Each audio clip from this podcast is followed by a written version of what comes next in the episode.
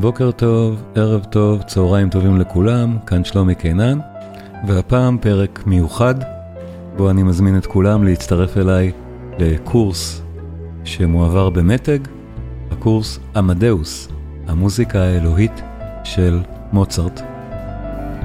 הרשמה והשתתפות במתג, meteg.co.il. יהיה נהדר לראות אתכם שם, לראות אתכם בחי.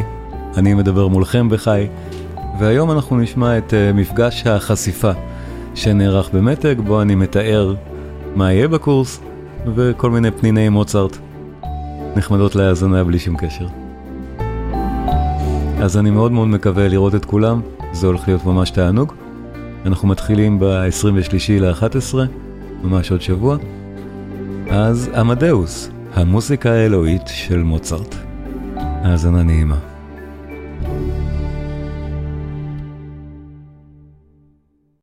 אז אה, צהריים טובים לכל משפחת מתג, ברוכים הבאים, איזה כיף שאתם פה איתנו, מקרוב ומרחוק באתם, יוצא מן הכלל, ואין כמו מוצרט אה, למשוך אותנו בשעה זאת לשמוע את שלומי. אז אה, שלומי. כן, תודה. תודה רבה. אז כן, היום אנחנו מציגים את, ה, את הקורס על מוצרט, ואני קודם כל אקריא מה, מה עתיד להיות בו. זה נקרא עמדאוס, אני אקרין את זה רגע. עמדאוס, המוזיקה האלוהית של מוצרט. המוסיקאי אהוב האלוהים, עמדאוס, המוזיקה הנשגבת אותה הלחין, וסיפור חייו הרווי מיתולוגיות. זו הכותרת, וזה באמת יהיה העניין. מוצרט, רק השם מעורר בנו תחושה נפלאה. דרך האזנה וניתוח של יצירותיו הגדולות, נוכל להתחקות על סיפור חייו המדהים כשלעצמו, אפילו אם מוציאים ממנו את המיתולוגיה. המציאות של מוצרט אכן עלתה על כל דמיון. המפגשים מועברים בלשון בהירה וקלה, בלי צורך בקריאת תווים או השכלה מוסיקלית. המפגשים כוללים גם המלצות על ביצועים והקלטות של היצירות. מבנה הקורס, מפגש ראשון, ילד פלא, היצירות המוקדמות של מוצרט. אבל ילד פלא, כמו ילד פלא, גם להלחין הוא ידע כבר אז ועוד איך. הכוונה כאן, כל מה שהוא עשה לפני וינה, לפני גיל 25. מבחר יצירות סימפוניות, הרבה מהיצירות האהובות ביותר ברפרטואר הן של מוצרט. אנחנו נשמע קצת גם היום. ערב באופרה, הקורס יהיה סביב שתי אופרות. הבסיס, שני העמודים העיקריים של הקורס, נישואי פיגארו, האזנה וניתוח, זה צריך מיד לחייך, ברור. אין, אין, אין, אין תענוגים גדולים מאלה, נגיד ככה, זה אחד מהתענוגים הגדולים שיש. בין האופרות יהיה לנו מבחר קונצ'רטי, כמו שהוא מבחר יצירות סימפוניות, אז מבחר קונצ'רטי, אותו דבר, קונצ'רטו הגדולים לפסנתר ועוד כמה פנינים מיצירות סולו לכלים שונים של מוצרט. עוד ערב באופרה דון ג'ובאני, האזנה וניתוח, והמוזיקה של הסוף, מהקונצ'רטו לקלרינט ועד הרקבים. עכשיו ברור, גם תוכנית כזאת, היא כבר בזכות עצמה אוסף להיטים. מוצרט הוא אוסף להיטים. ובניגוד לקורס הקודם על באך, פה גם יש הרבה מאוד קלילות והומור, ויש גם מוזיקה שהיא באמת אה, הרבה יותר קלה מבאך, אנחנו יודעים את זה, וגם מה שנראה היום יהיה קליל יחסית. אבל למה התייחסתי בהתחלה לעניינים, ה... לעניינים המיתולוגיים? אה, הרבה ממה שאנחנו חושבים על מוצרט, וזו הנקודה, סיפור חייו הוא, הוא מרתק, סיפור חייו האמיתי, ופה זה קצת דומה לבאך, המיתולוגיה שאנחנו חושבים על האיש, על מוצרט, היא לא האיש מוצרט. ממש לא. והמקורות שמהן אנחנו, מכירים את המיתולוגיה הזאת, מה שאנחנו חושבים על מוצרט, שהוא היה, זה לא חדש. זה לפני, לפני, ש, לפני שההרצאה התחילה, דיברנו על זה קצת, מיד אחרי מותו של מוצרט כבר התחילו עליו מיתולוגיות, על האיש, על הדמות. מותו של מוצרט היה כל כך מסתורי, שעד היום הוא מסתורי, שאף אחד לא יודע ממה הוא נפטר עד היום. גם מחקרים מודרניים לא הגיעו לשום מסקנה חד משמעית, בגיל 35 וחצי. וזה עורר מיד, מיד, מיד גל של שמועות וקונספירציות ומה שרק נרצה ופייק ניוז על מותו של מוצרט ועל דמותו של מוצרט. אשתו קונסטנציה עודדה את זה גם. היא בנתה מיתולוגיה סביב דמותו של בעלה, היא חיה 40 שנה אחריו, והיה לה עניין כלכלי לקדם את המיתולוגיה אודות בעדה, בעלה המת, כן. ואחר כך, או תוך כדי קונסטנצה, הספר מוצרט וסליירי, לא ספר, סיפור של פושקין בכלל מרוסיה, שלא באמת יודע מה קרה בווינה, אבל הסיפור הוא יפה. הסיפור באמת יפה. זה תפס כל כך טוב למחזה של שייפר בשנות ה-70, ולסרט עמדאוס מיד אחר כך. ומה שאנחנו חושבים על מוצרט זה בכלל, בכלל לא קשור למציאות. ושוב, דיברנו על באך, אז גם מה שאנחנו חשבנו על באך, אבל במקרה של באך זה פשוט חלל ריק. אין לדעת מה היה איתו. פשוט, יש המון מקומות אצל באך שאנחנו לא יודעים פשוט באמת כלום, כי הוא לא כתב מעודו כמעט מכתב אישי. מוצרט זה תקופה, קודם כל תקופה אחרת מבאך. סביבה שונה לגמרי מבאך, והוא כתב כל כך הרבה מכתבים לכל הסביבה, לאביו ולאחותו בעיקר ולעוד הרבה מאוד אנשים, שחייו מתועדים. אפשר לדעת מי הוא היה ומה הוא, הוא היה ומה בדיוק הוא רצה. בואו נראה רגע דוגמה, דוגמה נורא, נורא חמודה מהסרט עמדאוס, שמה שיפה באמת בסרט שהוא מציג יצירות מופת באמת נפלאות של מוצרט, אבל דרך מין פריזמה היסטורית מעניינת.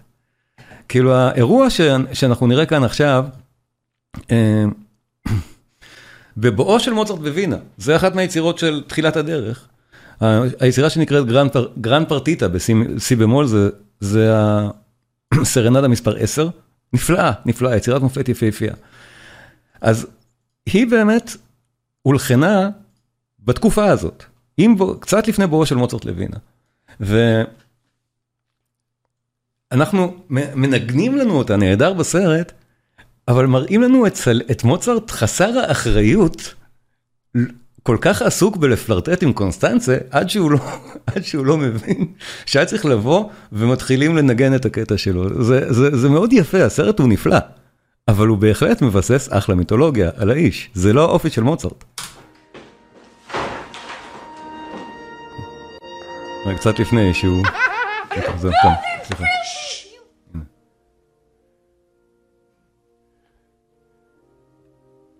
my music.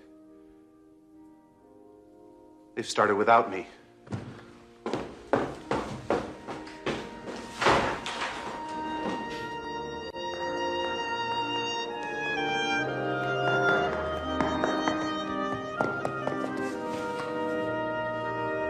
היצירה היא יצירת מופת. גרנפורטיטה בסי במול נדבר עליה.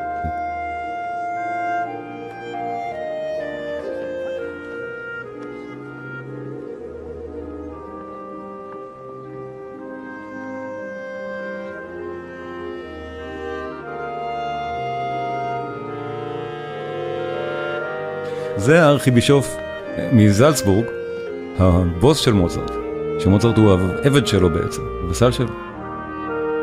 אה,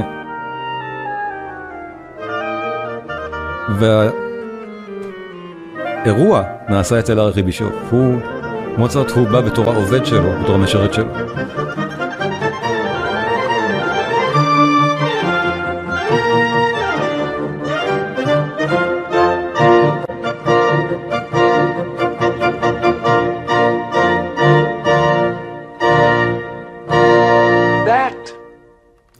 מוצרט, וסליירי אומר, כן, זה היה מוצרט.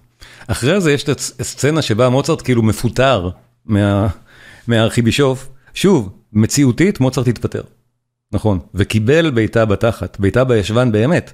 זאת אומרת, זה היה הנוהל, שמי שמתפטר באופן משפיל צריך לקבל בעיטה בישבן, על ידי אחד מהווסלים אה, של הארכיבישוף, זה באמת קרה. אבל אז מראים לנו את סליירי, רוצים להדגיש מוצרט, הדמות הזאת שראינו, המוזרה, הלא אחראית, הילד הפלרטטן, הוא בעצם גאון. מראים לנו את זה קולנועית.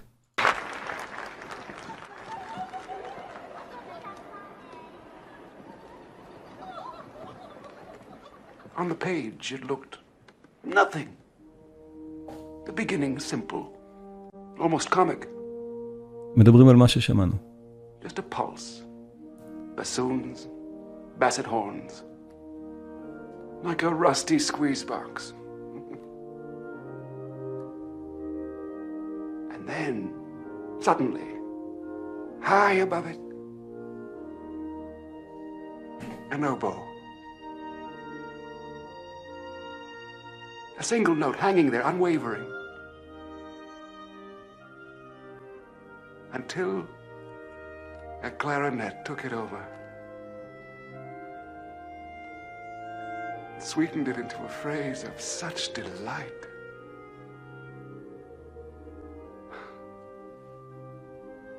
This was no composition by a performing monkey. This was a music I'd never heard. Filled with such longing, such unfulfillable longing. It seemed to me that I was hearing a voice of God. Excuse me. כן. המיתוס על עמדאוס, האדם היה אדם מעט שונה כנראה, אבל חוש הומור ודאי שהיה לו. מוצרט היה כנראה אדם מאוד מאוד מצחיק, וברגע שהוא הגיע לווינה, אנחנו פה ראינו בדיוק את הסיטואציה שבה הוא הגיע לווינה, מוצרט אחרי זלצבורג, אחרי פריז, אחרי טיולים שאנחנו נדבר עליהם בקורס. אה, הגיע לווינה ובאמת כתב, הלחין סדרה של יצירות סימפוניות, ששוב, אוסף לעיתים, אחת אחרי השנייה, וסדרה של קונצ'רטי לפסנתר, אוסף לעיתים, אחד אחרי השני, שאנחנו נשמע כמה מהם. אבל במפגש למשל, שאנחנו נדבר על היצירות הסימפוניות של מוצרט, זה יהיה המפגש השני בקורס, אנחנו, אנחנו נדבר גם על כל מיני צורות מעניינות, כמו שדיברנו על פוגה אצל באך, אז פה זה צורת הסונטה. ולמשל, אוסף לעיתים, מה להיט יותר מזה? ואין יצירה שיותר מזה מייצגת מהי צורת סונטה. שוב, זה לקורס, אבל בואו נשמע כמה שהיא מקסימה, מוסיקת לילה זהירה של מוצרט.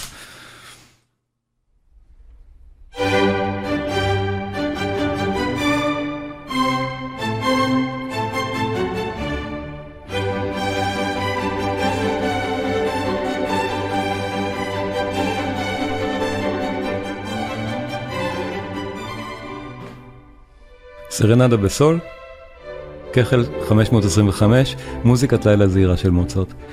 עכשיו, מה שסליירי קודם ניסה, ניסה להסביר על המיתוס, הגאון הלא מובן. זה נשמע כל כך קל.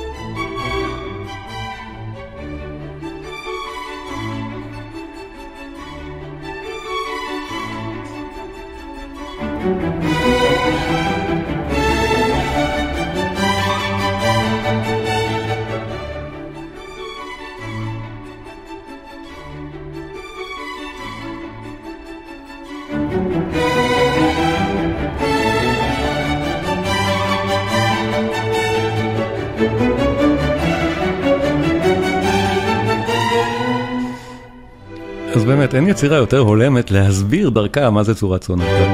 אבל בכלל, מוצרט הוא נהדר להדרכה מוזיקלית מהסוג הזה. המוזיקה שלו הרי ניסחה הרבה מאוד מהכללים של בכלל מה שאנחנו קוראים לה מוזיקה קלאסית. אין מוזיקה קלאסית, בואו נגיד יותר ממוצרט.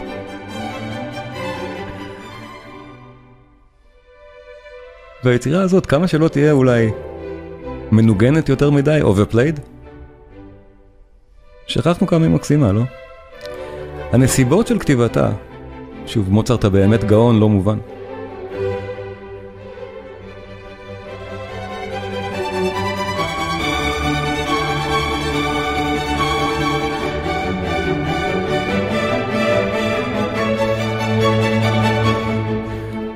מוצרט הלחין את היצירה שלושה ימים אחרי שאביו נפטר. זה פרט היסטורי לא ייאמן. הוא היה מחויב, היה לו קומישן, הוא היה חייב להשלים אותה. היה חייב להלחין אותה פשוט עבור אירוע חברתי בווינה.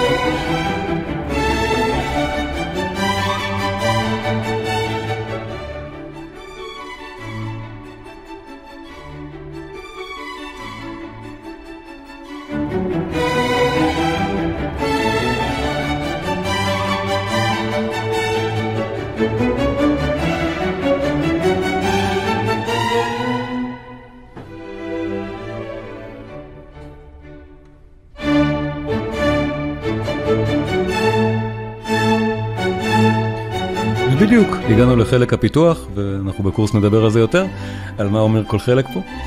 ושוב, הדבר הזה הוא ספר לימוד מדהים, שזה הולחן כשאביו נפטר. זה באמת מעיד על אדם עם יכולות להפרדה רגשית מוחלטת, שכנראה מוצרט ידע לעשות את זה.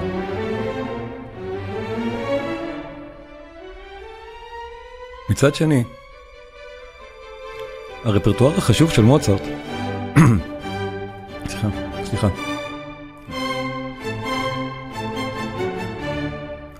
הוא לאו דווקא היצירות התזמורתיות האלה שלו. הוא, הוא לאו דווקא הסימפוניות, זו במקרה הזה סרנדה תזמורתית. יש סרנדות נהדרות, אנחנו שומעים, שמענו עד כה שתי סרנדות, את זאת ואת הגרנד פרטיטה היא גם סרנדה, אומנם לכלים אחרים. אבל הרפרטואר החשוב ביותר של מוצרט, לפחות בעיני עצמו, בלי ספק, האופרות.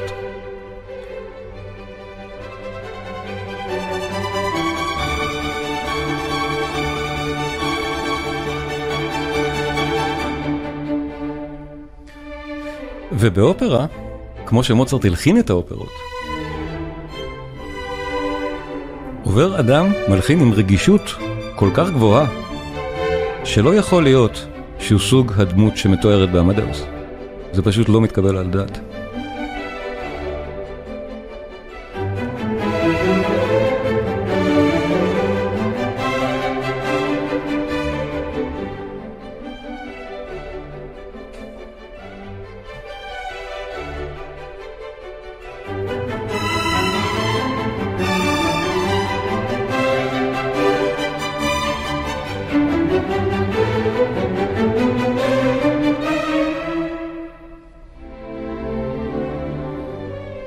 קשה מאוד לדעת בצהריים של להיטי מוצרט איזה להיטים בכלל לתת, הם כולם, כולם נהדרים.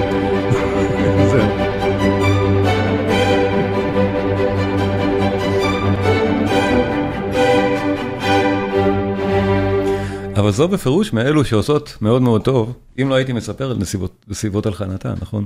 מוצרט היה מלחין באמת. כל הסרנדה הזאת, שוב, למי שלא זוכר אותה, להאזין מיד לכולה, לכל ארבעת הפרקים שלה. אבל אמרנו, מוצרט כן, העניין, העניין היה אופרות. והעניין בווינה, הוא בכלל היה אופרות. ומוצרט בתור המלחין שהכי עניין אותו לעשות אופרות. בעיני עצמו הוא היה מלחין אופרות. אני מודה שאני אישית נפתחתי לז'אנר האופראי דרך מוצרט, בגלל שמוצרט כמלחין זה מוצרט שאני מאוד מאוד אוהב, ואני כל הזמן הבנתי שהאופרות שלו זה הדברים הכי טובים שהוא עשה. וכך נפתחתי לז'אנר האופראי שבאופן טבעי היה לי היה לי איזושהי חסימה כלפיו בגלל כנראה השפה, שפות זרות וכאלה, אני לא יודע, אבל דרך מוצרט הגעתי לזה. עד כדי כך הוא נהדר. והאופרות הענקיות של מוצרט הן באמת אופרות ענקיות, כולן עד היום, ברור, ועל חליל הקסם כבר דיברנו. אז לכן הסיבה היחידה שחליל הקסם לא נמצאת בקורס זה באמת שבגלל שניתן לצפות בה במתג, אני חושב בהקלטות ה...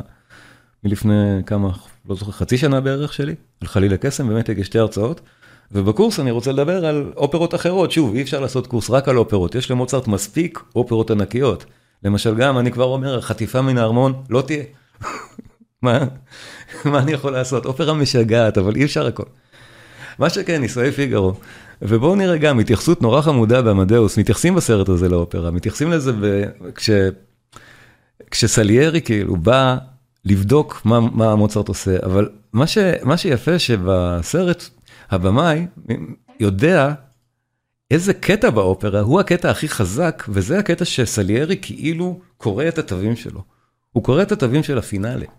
של הרגע באמת, אחד מהרגעים הכי יפים וחזקים בתולדות האופרה בכלל, לא רק מוצרט, זה מה שהבמאי בוחר להראות, לתת לסליירי לקרוא, וזה מה שהם משמיעים לנו.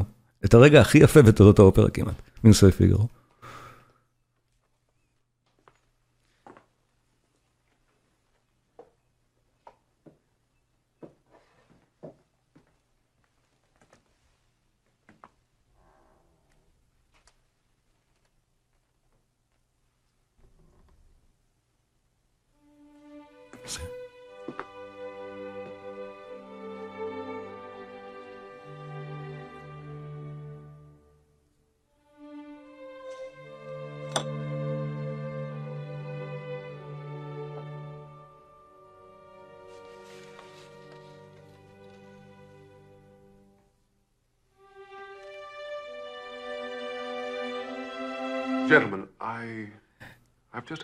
איזו אכזרית הייתה הקטיעה הזאת עכשיו בסרט. שלא נשמע את ההמשך של הקטע המדהים הזה. אבל זה באמת, זה אחד מהקטעים הכל כך יפים בתולדות האופרה, שבדקתי היום אפילו מה להשמיע, מצאתי הפקה אופראית שמראה את זה על עמוד הבית שלה. עד כדי כך, את הפינאלי הזה של פיגארו. זה כל כך יפה. זה הקטע שהפסיקו לנו באמצע עכשיו. הרוזן מתנצל בפני הרוזנת.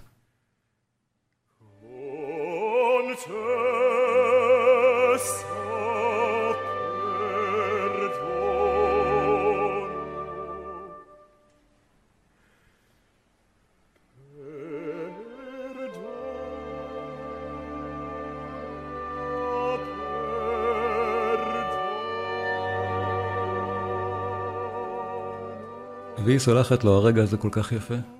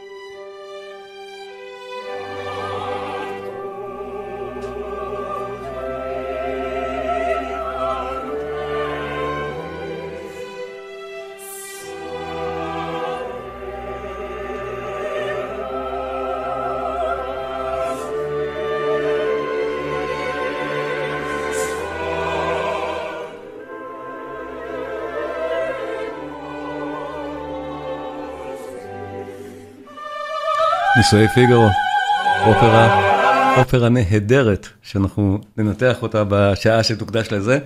עוד קטע נהדר מפיגארו, באופי אחר לגמרי, זו האריה של קרובינו.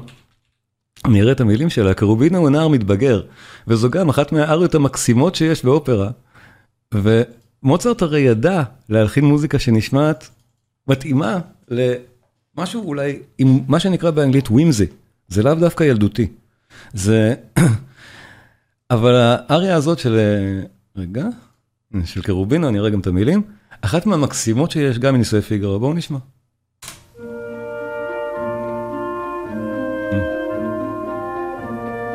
באיטלקית משמאל, אנגלית מימין. זה שיר יותר טוב אולי?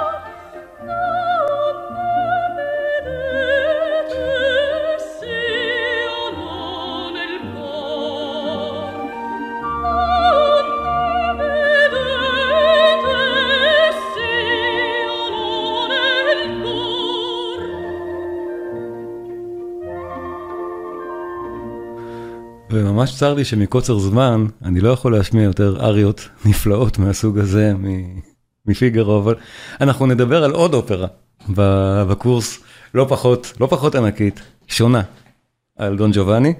אה, זו אופרה יותר כבדה מה, מהסדרה הזאת של מוצרט, אבל גם בה יש אה, כבדה, שוב, מוצרט כבד הוא לא, אף פעם. גם בה יש את הקטעים ההומוריסטיים מאוד, למשל, האריה של לפורלו, שבו תכף נשמע, נראה את המילים שלה. את הטקסטים ברור, את הליברטים, מוצרט עצמו לא, לא כתב. במקרה הזה זה השותפות שלו עם דה פונטי, עם לורנצו דה פונטי. שלוש, שלוש אופרות הם הלחינו, הם עבדו עליהם ביחד. זו השנייה שבהן. והמילים פשוט מצחיקות, באמת מצחיקות. זאת רשימת המכולת של כמה אנשים ה... אה, דון ג'ובאני שכב. בכל ארץ.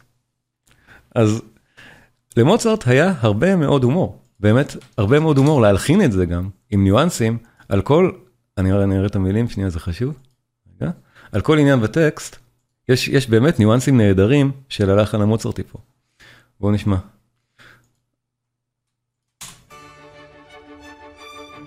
Madamina, il catalogo è questo, delle belle che amo il padron mio un catalogo egli che ho fatto io osservate leggete con me osservate leggete כמה נשים הדון שכב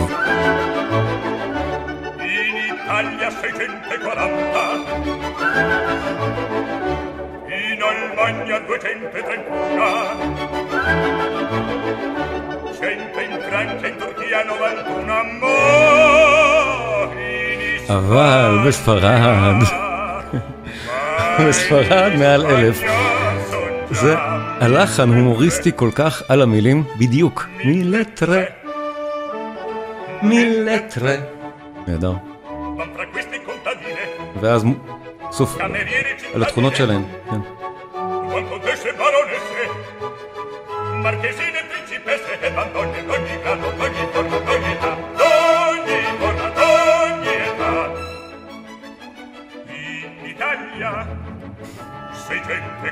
חוזר על הפזמון הקודם, in אלמניה וגרמניה, כמה בכל מקום.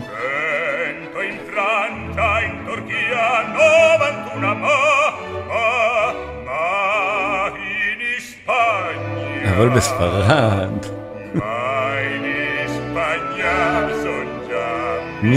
tre. אלף ושלוש.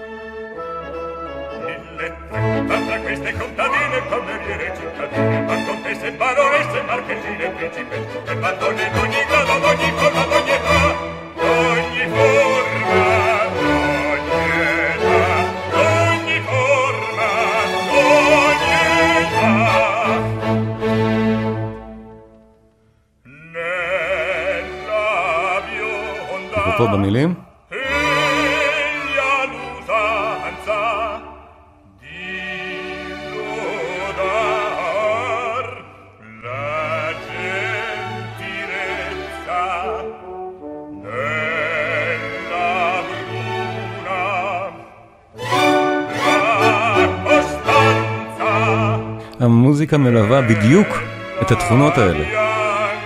נהדר, הוא נהדר. אין.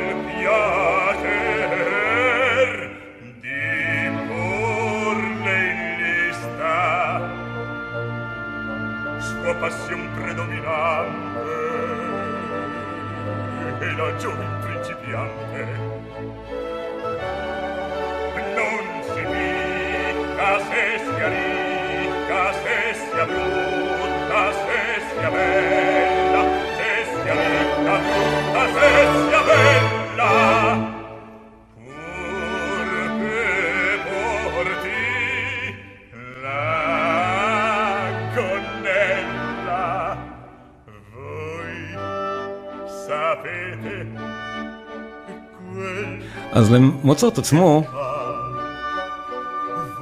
הייתה באמת הרבה מאוד אהבה לחיי הוללות כנראה מהסוג הזה, עד שפגש את קונסטנצה, התאהב בה, ומאז הוא רק צחק על זה, כמו שכאן.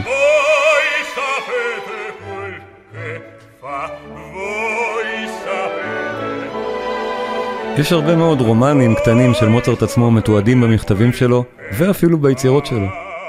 זה הרקע למשל לקונצ'רטו לחליל ולנבל,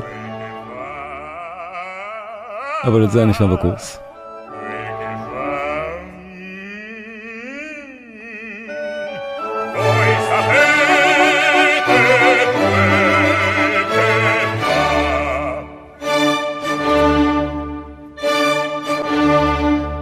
ועוד סוגה שאנחנו ניגע בה, סוגה נהדרת של מוצרט, זה הקונצ'רטי לפסנתר.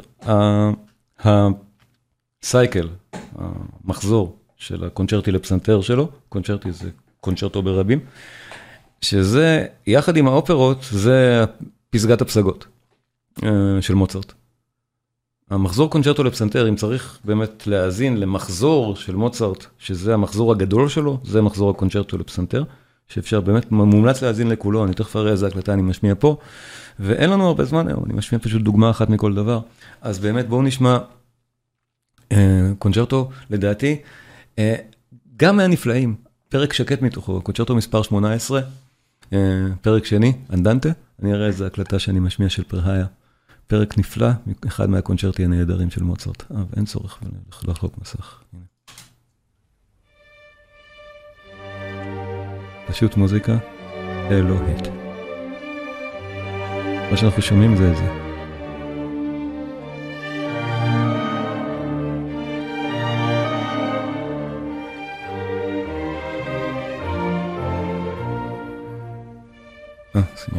את זה הקלטות מאוד מומלצות של הקונצ'רטי לפסנתר, יש מאות מחזורי הקלטות של הקונצ'רטי לפסנתר של מוצרט.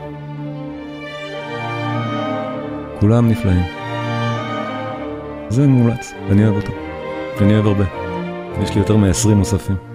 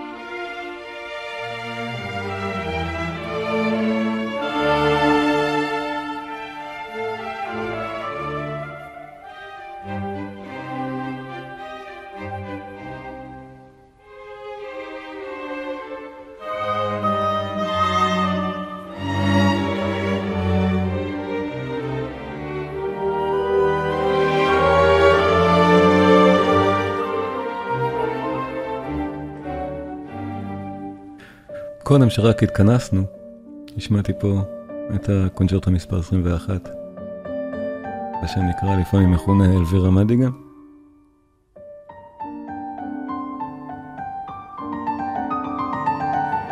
היצירות האלה כל כך יפות, פשוט מומלץ להשיג סייקל שלם, טוב, של הקונצ'רטי לפסנתר של מוצרט ולהאזין לזה מההתחלה עד הסוף. הכל מדהים.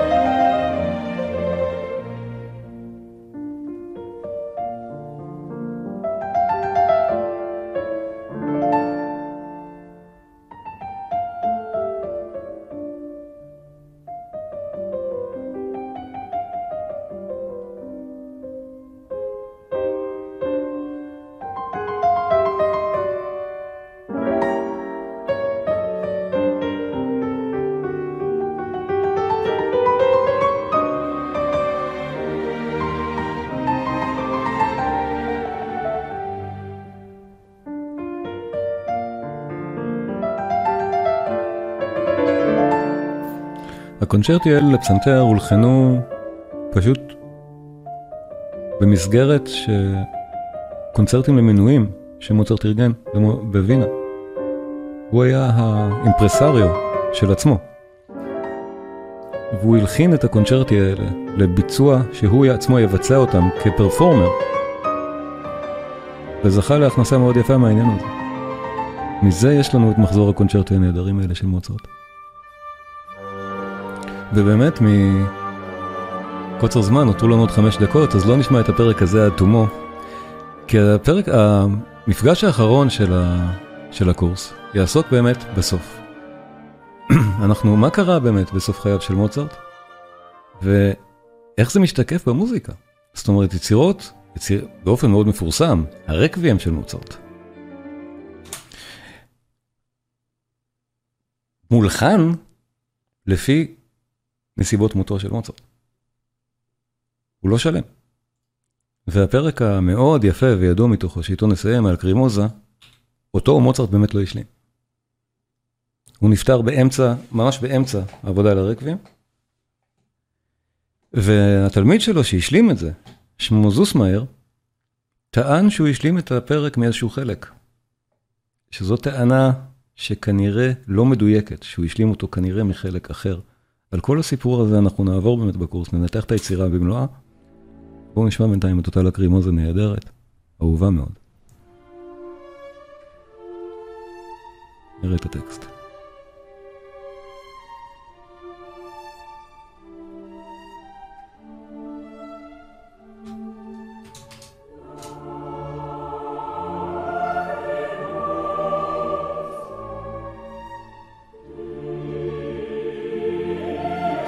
בניגוד לאופרה, פה קוראים את הטקסט אחרת, באמת כמו שאנחנו קוראים טקסט קוראלי של אה, שמענו אצל באך. שימו לב להעברות.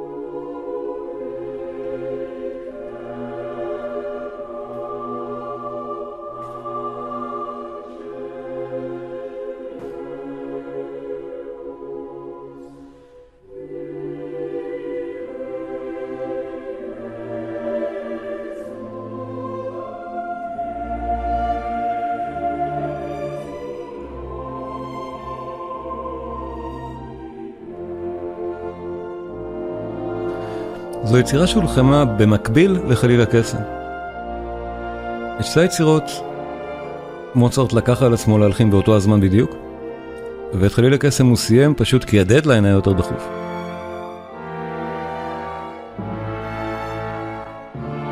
עכשיו שוב, המיתולוגיות בקשר למוצרט נובעות הרבה מהן מאותו הרקבים, הלא גמור. על ידי מי הוא הושלם, איך הוא הושלם, האם זה מה שהרג את מוצרט? למה מוצרט לא השלים את זה? עבור מי הוא בכלל כתב את זה? יצירה באמת רוויית מיתולוגיות בזכות עצמה, ועדיין, בלי קשר לזה, אחת מהיצירות הקוראליות לדעתי האהובות, וודאי שהמבוצעות ביותר בעולם.